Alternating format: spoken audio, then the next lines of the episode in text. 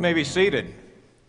As the curtain begins to uh, close on the drama that we find in Daniel, and as we come to a close to this sermon series, we enter the very last section of the book of Daniel. That would be chapters 10 through 12. And what's interesting about these three chapters is that it really is the story of one single vision that Daniel had. And for today, as we look at chapter 10, we want to see that as, as the chapter that prepares Daniel to receive the vision that will come in the form of the words of chapters 11 and 12.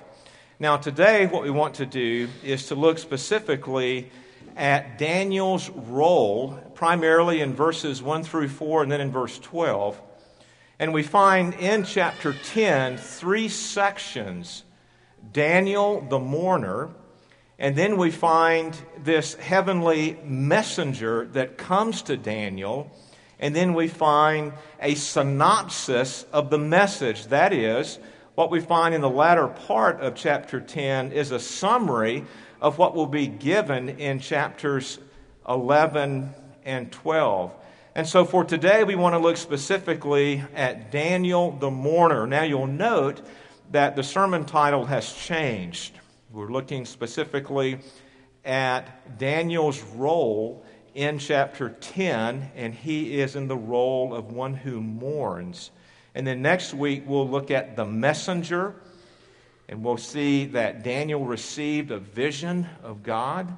And then the following week, we'll turn to the actual message itself. Now, as we come to look at Daniel today, we want to, to ask where was Daniel when he received this vision and what was he doing? And so we want to turn to Daniel's life. You'll, so you'll see on your sermon outline, change the title, The Mourner, and we'll be looking specifically at point one on your sermon outline.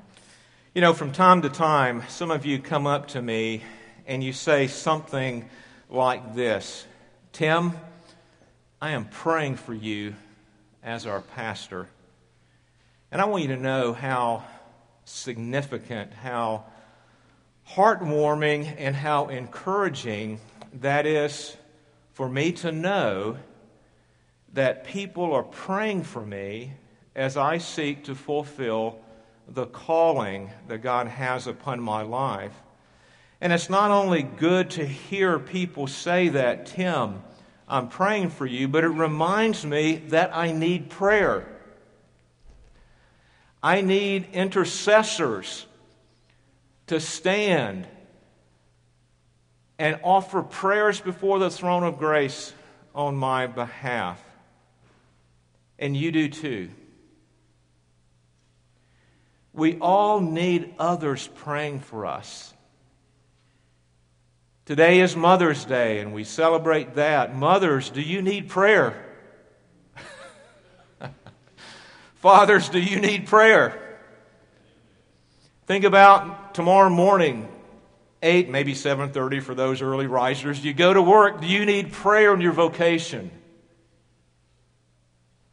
Do we need prayer as a church. Now, there are many lessons in chapter 10. There are really several lessons just in these few verses we'll be looking at today. But one lesson that has come to me is that Daniel stands once again as a model of a man who prays. In fact, Daniel shows us what intercessory prayer looks like as he prays on behalf of the brethren in Jerusalem. So let's keep that in mind as we turn to this passage, Daniel chapter 10. We'll be reading verses 1 through 12. We'll read this again next week as we focus on the messenger, but I want us to have, have a taste of the entire passage, the entire first part of Daniel chapter 10. So we'll begin reading at verse 1. In the third year of Cyrus, king of Persia, a word was revealed to Daniel, who was named Belteshazzar. And the word was true, and it was a great conflict. And he understood the word and had understanding of the vision. In those days, I, Daniel, was mourning for three weeks. I ate no delicacies, no meat or wine entered my mouth, nor did I anoint myself at all for the full three weeks. On the 24th day of the first month, as I was standing on the bank of the great river, that is, the Tigris, I lifted up my eyes and looked, and behold, a man clothed in linen, with a belt of fine gold from Uphaz around his waist. His body was like beryl, his face like the appearance of lightning, his eyes like flaming torches, his arms and legs like the gleam of burnished bronze, and the sound of his words like the sound of a multitude. And I, Daniel, alone saw the vision, for the men who were with me did not see the vision, but a great trembling fell upon them, and they fled to hide themselves. And so I was left alone and saw this great vision, and no strength was left in me. My radiant appearance was fearfully changed, and I retained no strength. And then I heard the sound of his words. And as I heard the sound of his words, I fell on my face in deep sleep with my face to the ground. And behold, a hand touched me and set me trembling on my hands and knees. And he said to me, O Daniel, man greatly loved, understand the words that I speak to you, and stand upright. For now I have been sent to you. And when he had spoken this word to me, I stood up trembling. And then he said to me, Fear not, Daniel, for from the first day that you set your heart to understand and humbled yourself before your God, your words have been heard, and I have come because of your words. Let us pray. Father, as we reflect upon this passage of Scripture that, at least in part, teaches us about intercessory prayer, I pray that you might impress upon us, as you have already impressed upon me, how significant, how important, how necessary is a ministry of prayer, not merely for ourselves, but for the church. So teach us today, we pray. Amen. Well, as we begin looking at this section of Scripture, I would like to start by just simply reminding us of one formula that is often used to get to the bottom of the story, to really understand all the details of a story. Oftentimes, journalists, researchers, and even law enforcement will use this formula to understand a story, to understand what happened. And it's the five W's the questions who, what, when, where, and why. And what I want to do today is to apply that formula to understand Daniel's role in chapter 10. In this chapter that prepares him for the message or the vision that will come about the future. In fact, about the future conflict that will last until the final day where God will be triumphant. And so, first, let's look at the, at the first W who did that? Now, the that we'll get to in the second W when we look at what happened, but right now we're interested in the who. And it may seem somewhat unnecessary to even ask that question. Who is the one who is, is acting in, in these first verses, this first part of chapter 10? Of course it's Daniel, but notice this something interesting. That the, the name that Nebuchadnezzar gave Daniel way back in chapter 1, that Babylonian name, Belteshazzar, is used. In other words, there is to be no doubt that the who in chapter 10 that, that did that is Daniel, the one who was taken from Jerusalem and exiled to Babylon by Nebuchadnezzar in 605 the faithful young man who was so devoted to God he was unwilling to even be tempted to embrace the delicacies and the good life of Babylon. He is the one that we see as the interpreter of dreams, the one who is the unlikely foreigner who was promoted to such a high position in the royal court of Babylon. It is the one who was the bearer of bad news uh, to a king because of the handwriting that was on the wall. It is the one who was entrusted with visions that showed the rise of the kingdoms of men and the conflict with the kingdom of God and the ultimate outcome of the kingdom of God. He is the one who was so concerned about God fulfilling his promise of restoration that he pled with God in prayer to be merciful. He is the one who received the plan of God that we've been focusing on the last several sermons that showed that the restoration that God would bring about would be far greater than Daniel can ever imagine. The who is Daniel, Belteshazzar. Second, what happened? What is the that that the who did?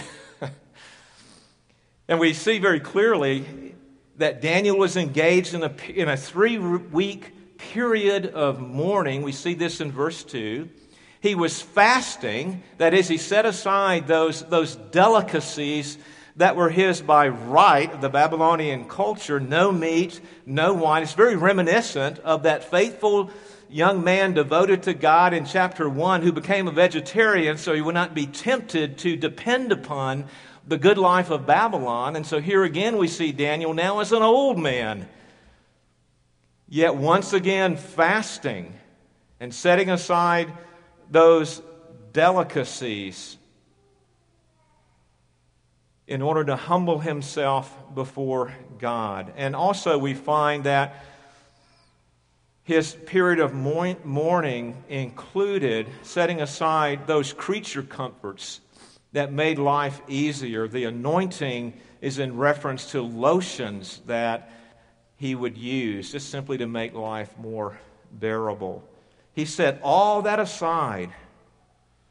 And in verse 12, we know that he not only he was mourning by fasting, but he was also in prayer. Look at verse 12 where it says that it's because of these words that Daniel had offered that the messenger came. So he had been praying for three weeks as well as fasting.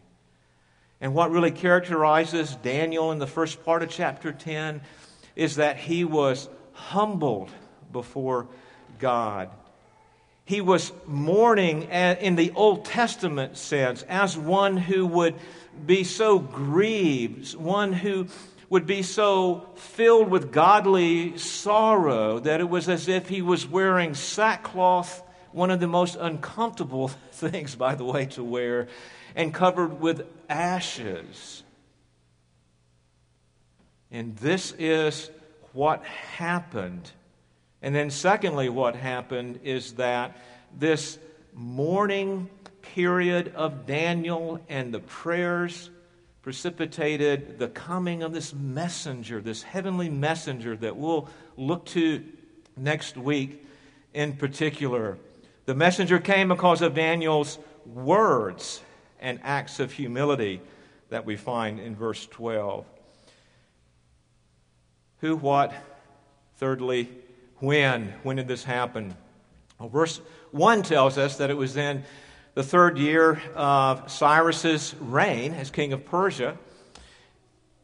And we know that at the end of the first year of Cyrus's reign is when he issued the decree for the uh, exiles to go back to Jerusalem. And so the exiles that were allowed to return to Jerusalem had been in Jerusalem for two years, the third year of Cyrus's reign. And that sets for us the, the time period. We also see something else about the when. In verse 4, we're told that it was the first month of the Jewish year, and that would be the month of Abib, which later became Nisan, Nisan. And then it was also the 24th day of the first month. And what could, what, what could be significant about that? On the 14th day of the month of Abib is when the Israelites were to celebrate Passover. And then following that for seven days was the Feast of Unleavened Bread. And so from the 14th day until the 21st day, there was this major feast of the people of God that was to be observed in Jerusalem and that was all about celebrating with much joy the deliverance of God. And that's part, that was the time frame where Daniel was not celebrating, where Daniel was not joyful, but he was in mourning. And we'll get to why that was so in just a moment. If we look at Ezra chapter 6, for example, and specifically the latter part of chapter 6, we find that in about 516 BC, about 23 years after Cyrus's decree, the temple was finally rebuilt. And in Ezra chapter 6 and verse 22, they celebrated the first Passover in the rebuilt temple. And the text tells us that they kept the feast with much joy.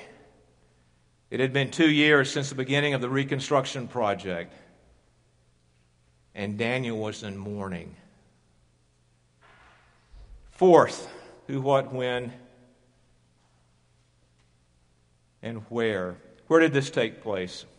Verse 4 tells us that the whole period of, of Daniel's mourning, the, the coming of the heavenly messenger, took place while Daniel was literally standing, physically standing on the bank of the Tigris River.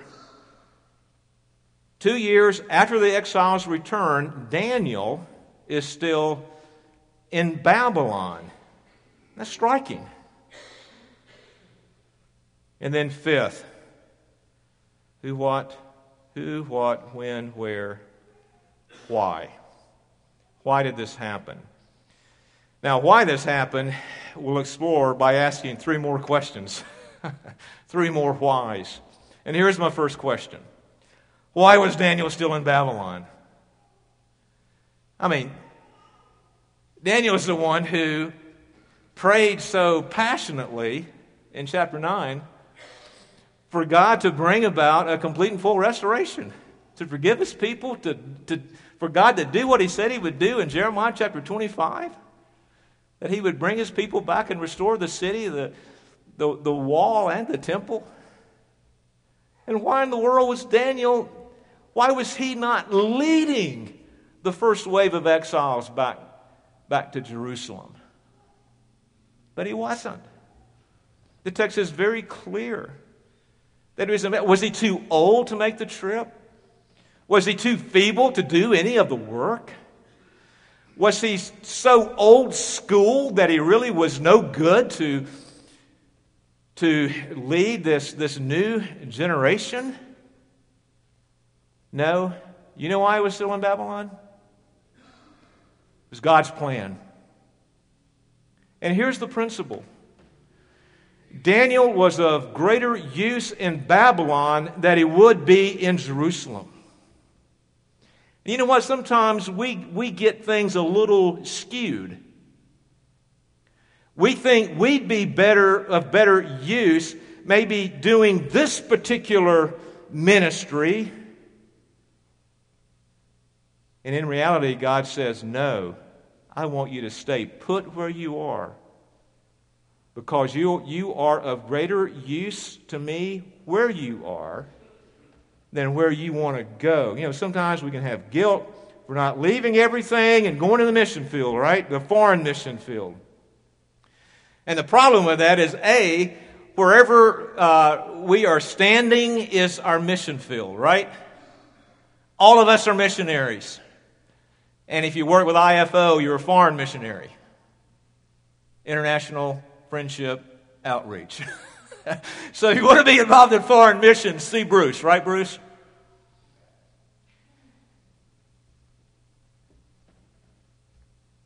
And secondly, it's skewed thinking because God's calling is just that God's calling. and so we see Daniel, we see Daniel with all expectations should be in Jerusalem, but he's still in Babylon because it's part of God's plan. I'll never forget a missionary that we used to support. He was church planting in Australia. You may think, ooh, that sounds great. No, it's hard work, church planting in Australia. Bert Gibson, I believe, is his name. And he was here one of, to one of our missions conferences early on, and, and Bert said, uh, we were talking, and I was sharing with him my story, but I went to seminary thinking that I'd be a foreign missionary, probably be a missionary in Japan because my pastor was a missionary in Japan. And, but then I really caught a vision for the pastor, but I felt guilty. Graduating seminary and not being a foreign missionary in Japan felt like, man, you know, super Christians, they go be foreign missionaries in Japan. And Bert Gibson, we're just sharing that. Of course, I realized that Little Rock's as big a mission field as the country of Japan. I also realized God didn't call me to be a missionary in Japan. He called me to be a missionary in Little Rock, called me to pastor this church. And Bert said, Tim, let me tell you,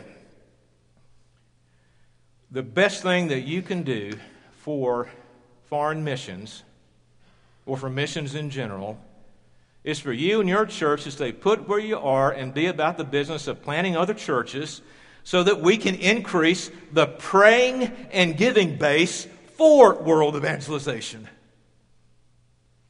And I went, wow, Bert, that makes sense uh, to me. God does call some to, to leave home and go over there no doubt about that. Praise God. But God calls most of us to stay put and to labor where He has us and to give and to pray to support missions here and there. That's our calling, or at least that's part of our calling with regards to this. And Daniel's calling was not to go to Jerusalem even though he, I mean, can you imagine Daniel, the, the statesman of Israel at that time, not being allowed to go back to Jerusalem? And he stayed there in the text today, standing on the banks of the Tigris River. I hope he had a fishing pole in his hand. Why did Daniel find it necessary to mourn? You know, mothers naturally identify with their children. And just as I, I'm kind of getting that stage of life when I'm thinking back on when my kids were small. And, and oftentimes when I think back on when our kids were young and, and still in the home, you know, when they would get sick, it seemed to me like Renee suffered more than they did she, as a mother, she just so identified with her pain. I mean, I, I didn't want them to be sick, but I was more about doing what needed to be done. It's going, I don't really care how you feel. Well, I, I do, but, but you, you know how it goes. You, you know how fathers are, but you also know how mothers are. That's how God's made them. Praise the Lord for that. And here we find Daniel, not that Daniel was a mother, but he's identifying with the suffering of his brethren who are back in Jerusalem. And we see the depth of his grief in that in this, this season of celebration, the 14th through 21st days of the month of Abib, Passover and the Feast of Unleavened Bread, celebrating God's deliverance. And you would think there'd be an even greater celebration because it's not only looking back at the, at the Red Sea Exodus event, but what has God done? He has allowed for the exiles to, to be delivered from Babylon and to return to Jerusalem. But we find Daniel in mourning, identifying with the suffering of those returnees there in Jerusalem, just like a mother identifying, because we find in Ezra and Nehemiah, those two books, not only the record of the rebuilding of the temple, the rebuilding of the city and the wall, but we also find a very clear depiction of the great opposition that had come upon the people of God trying to rebuild the temple and rebuild the city. And after two years, the temple had not been rebuilt. Passover was not being celebrated. They were facing opposition. I would say they were in a spiritual battle back in Jerusalem. And Daniel was there, mourning, fasting, and praying on behalf of his brothers. And I would go as far as to say that Daniel was an intercessory prayer. And I would even go further and say that he was in spiritual warfare prayer.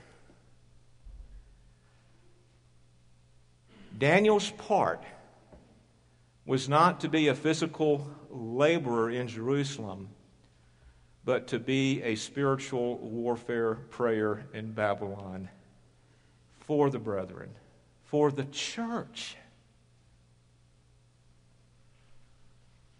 And why did the heavenly messenger visit Daniel? We're told in verses 1 and 2 that, that part of the reason is for Daniel to have understanding about the future, and the future we find is one of conflict. And we'll look at that in the coming weeks to have that Daniel that needed that understanding, and in particular, next week we'll look at Daniel receiving a vision of the godly, a, a vision of God, of how glorious and sovereign and powerful God is, that would encourage him, that would prepare him to, to hear this message about the conflict that lies ahead. But there's another part to the reason that the messenger came. Look at verse 12. Fear not, Daniel, for from the first day that you set your heart to understand and hum- humbled yourself before your God, your words have been heard, and I have come because of you. Daniel's words. He was obviously in prayer, interceding, pleading with God on behalf of his brethren there in Jerusalem. And why? Because likely, after two years of work, Daniel had gotten the word of the intense opposition that the people of God in Jerusalem were facing. And his heart broke. And he suffered along with them in prayer, in, in intercessory prayer, in spiritual warfare prayer, praying for the workers to be strengthened, praying for success, praying for the opposition to be halted and put in their place. And the messenger came in response to this prayer. The, pr- the power of prayer to influence history is something that we see here. And listen to this quote by S.D. Gordon Prayer is striking the winning blow, service is merely gathering up the results. Professor Doug Kelly rephrases Gordon's quote in this way You win your battles the night before in your prayer closet. You win your battles the night before in the prayer closet. Do you know that that goes against every grain in my body?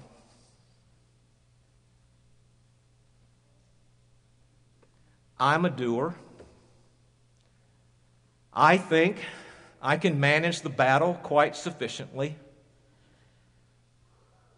My tendency is to step out and charge without even thinking about prayer. That's my tendency. I have to be beat over the head. Time, my theology, no one has a, a more robust theology about prayer than I do. No one understands, I feel like a politician here. No one understands no one, un- that's as political as I'll ever get. No one understands the importance of prayer more than I do. And yet, God still has to pound with his disciplined hand the fact that the battle is won the night before on your knees in prayer. The importance and power of prayer cannot be overestimated. And why is prayer so powerful and effective? Is it because of the one who prays or praying itself? Is it the act of prayer? Is it the content of one's prayer? Is it the righteousness of one's prayer? Thankfully, no to all of those questions. We'd be in a world of hurt. I could say much about prayer, don't have enough time. I simply want to focus on this one principle about prayer is this God ordains the prayers of his people, and he sovereignly works through those prayers as his means to bring about his purposes. And so when we look at Daniel there in Babylon, not Jerusalem, in prayer, what he was praying, we understand as God ordained that. God was sovereignly working through Daniel's prayer to affect history, to bring about his purposes. And that's true for Daniel, and that's true for you and me today. Another quote by Kelly the sovereign God on his throne, who has planned all things from the beginning to the end, has arranged his plan in such a way that the prayers of the saints are one of the major means he uses to accomplish his final goal. Another uh, quote by Kelly The God of the Scriptures has great blessings stored up for his people but He has so planned it that those blessings can only be released by the prayers of His people. And there Daniel was, pleading before God, interceding on the brethren's behalf in Jerusalem to release the blessing of, of spiritual protection, to release the blessing of dealing with those enemies, to release the blessing of the work proceeding. Daniel models faithful intercessory prayer. And God sovereignly uses the prayers of his people because he's ordained them. Is that your view of prayer? Let me tell you, that's a robust theology of prayer, just in that, just in the few things that I've said that reflect the truths of Scripture. If that's all we know about prayer, God ordains the prayers of His people and sovereignly uses them to bring about His purposes, we will know enough to pray and to pray confidently and with power. So, one lesson we have here is the importance of prayer. We pray for all sorts of things, don't we? For our own needs and for all sorts of needs. Philippians 4 4 through 7, rejoice in the Lord. Again, I will say, rejoice. Let your reasonableness be known to everyone. The Lord is at hand. Do not be anxious about anything, but in everything, by prayer and supplication, with thanksgiving, let your requests be made known to God. And the peace of God, which surpasses all understanding, will guard your hearts and minds in Christ Jesus. And though we pray for all sorts of things, and should pray for all sorts of things, the text draws us to a specific object, and we pray to God, but as far as the, the, the context brings us to a particular goal of prayer, and that is to pray for the people of God, to pray uh, for the church, because Daniel was praying intercessory prayer in our context, for the church in Jerusalem who was suffering. We need to be praying for the church outside of the United States that's under persecution and that is oppressed by the enemies of the church. We need to be praying for the unity and health of our church and for churches in our presbytery and for all godly churches in our country and around the world. We need to be praying that, that God would use us and use other churches to plant churches all over the place. We need to be praying for God to work in us not only to plant churches, but to revitalize churches that are struggling. And maybe, no, we need revitalization. We need renewal. We need to be praying that covenant and that the church universal, the true church universal, would be faithful witnesses in culture and engage culture in a redemptive way. But as we look even more specifically at the text, as we drill down in the text, we see Daniel was praying for the church opposed by the enemy. And I would commend to you that the lesson in the lesson about prayer for us is this. We need to be praying for the church in these ways and many other ways that I've already said. But above all, in light of the text, we need to be praying spiritual warfare prayer. That our brothers and sisters would stand firm in the conflict that is raging in the heavenlies. Daniel in the sixth century receives a vision of the future that is about the conflict between Satan and Christ. And thankfully, and with all praise to God, the end we already know God wins and triumphs. But nonetheless, Daniel received that vision of the coming days. And like Daniel, we're also have received that vision, that understanding of the conflict in the coming days. We're, we're still part of the coming days in a sense. We're looking to the future like Daniel looked at the future.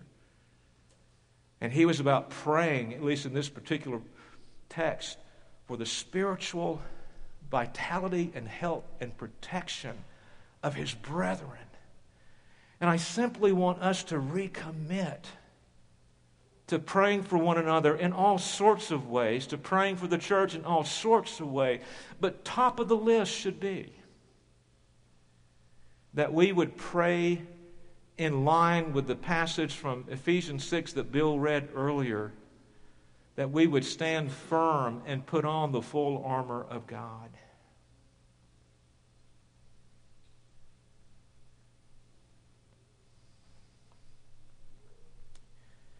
We need spiritual protection. We need one another's prayers for spiritual protection. And let us recommit. You know, there's a story that that is told in the 16th century. John Knox, give me Scotland or I die. Such a great figure. But he was known for his preaching and prayer. And the Roman Catholic Mary, Queen of Scots, once said this I fear the prayers of John Knox more than all the assembled armies of Europe. May we be so diligent in spiritual warfare praying that the enemies of Christ Church would say, I fear the prayers of those, those believers at Covenant Presbyterian Church more than all the armies. Father, give us a renewed commitment to pray, to pray for the church, and to pray for one another to stand firm, clothed in the armor that you so lovingly give us. Protect us, O God, we pray, that we would stand fast in Christ. In his name, amen. If you would take your hymnal, we're going to sing this uh, concluding hymn, hymn number 628, the first four